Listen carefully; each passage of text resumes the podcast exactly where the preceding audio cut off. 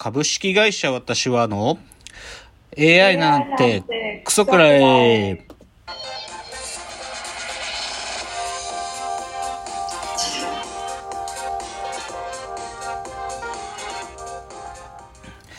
群馬が生んだ怪談時株式会社私は社長の竹之内です。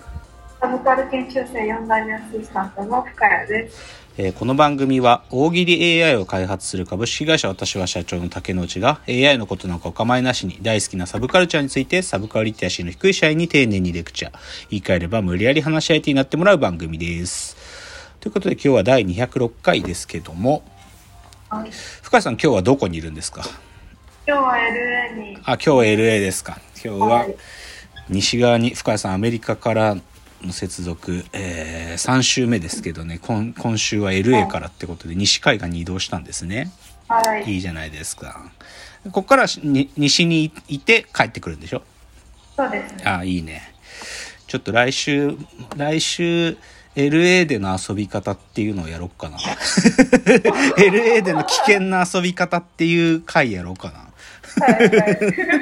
LA でここに行けっていう、ここに行くと怖い思いができるぞっていうね。まあ、そんなのもありながら、深井さん今日もアメリカからなんですが、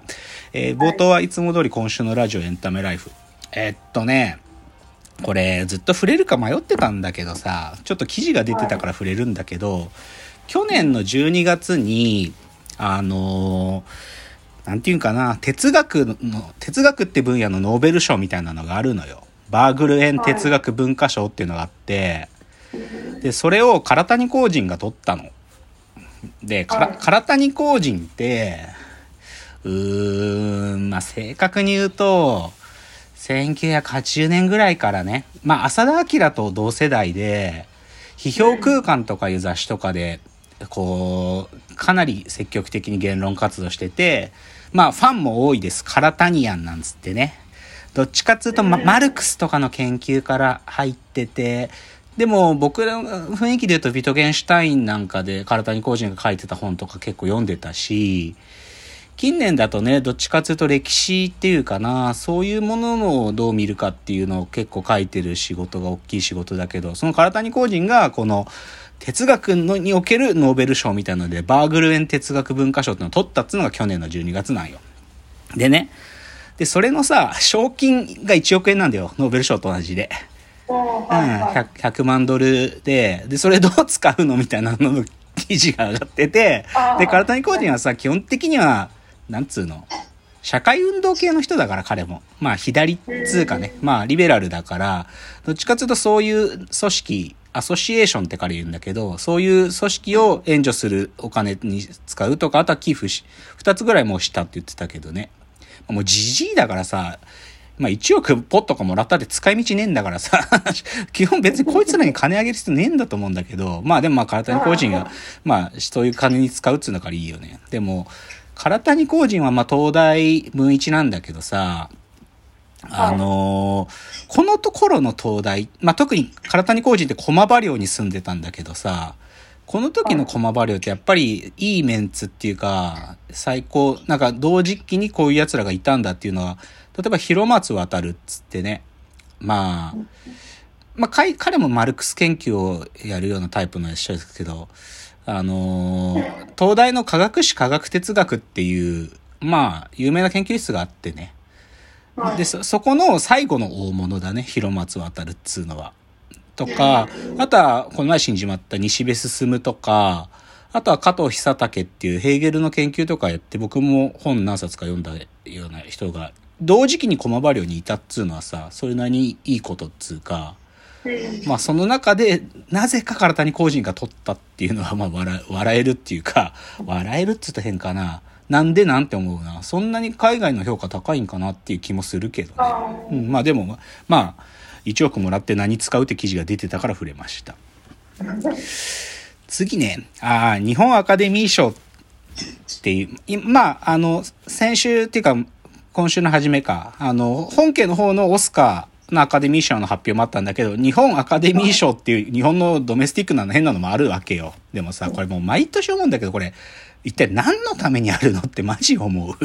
なんか、ず、ずれてんだよね。まあ、しょうがないんだけど、その、メジャー配給会社が主催するショーだから、どうしてもさ、そのメジャー配給会社の作品に偏るってのは仕方がないんだけどさ。で、別に今回、あの、賞、作品賞を取ったある男っていうのはいい映画ですよ。僕は去年これ見て、なんだろうな、去年見た映画の中でトップ5には入るから、別にある男が撮るっていうのは全然悪くないけど、そのある男以外の作品賞がさ、これなんでなのって思うわけ。新ウルトラマンとかね、月の満ち欠け、派遣アニメ、流浪の月とかなんだけどさ、このある男以外の4つが、なんか、去年を代表する作品なのかって、本気で言ってんのってマジで思うわ。で、これね、何と比較するとよくわかるかというと、キネマ旬報がやってるキネジュンベスト10つうのがあるの、毎年。キネマ旬報のランキング。で、これと見比べれば明確にこのね、この日本アカデミー賞のある男以外の作品がノミネートされていることの違和感半端ないよ。ちなみに記念順ベスト10の1位は稽古目を澄ませてなんですけど、これ僕今年、あ、この年末のラジオトーク最後の時かな。年の初めだったかな。あの、2022年の僕の映画ランキングが、それで書き換わっちゃったっていう作品なんで、稽古目を澄ませては。だから、まあ、ちなみに、あの、赤、日本アカデミー賞の最優秀主演女優賞は、稽古目を澄ませの岸由乃さんが取ったんで、それは良かったよ。それは良かったよ。その通りだよ。だから、これはおかしくないんだけど、だから他のね、なんていうか、なんでなのっていう。まあ、あとはやっぱり、こう見て思うのは、アニメーション作品賞っていうのが分かれてるんだけどさ、もう、まあ、もう明らかにアニメの方が売れてるわけ。もう興行収入的にもアニメの方が売れてってっていうのがもう一目で見比べると分かっちゃうっていうのはありましたね。次。あ、タモリクラブが終わっちゃうんですよ。知ってます？深井さん、タモリクラブとかあんま見ない、そうだな。深夜番組なんか見ない時だしな。まあ、タモリクラブっていう、まあもうなんていうのかな。なんて言ったらいいのかな。なんか、いる、な、なんていうのかな、若林さんとかがさ、斜めの視点で世の中見るみたいなことを、はるか昔からやってるのはタモリさんなわけよ。なんていうか。で、はっきり言って、日本で一番のおしゃれってタモリさんなの。日本で一番おしゃれな人ってタモリさんなの。これはもうタモリが死ぬまで変わらないんだけど、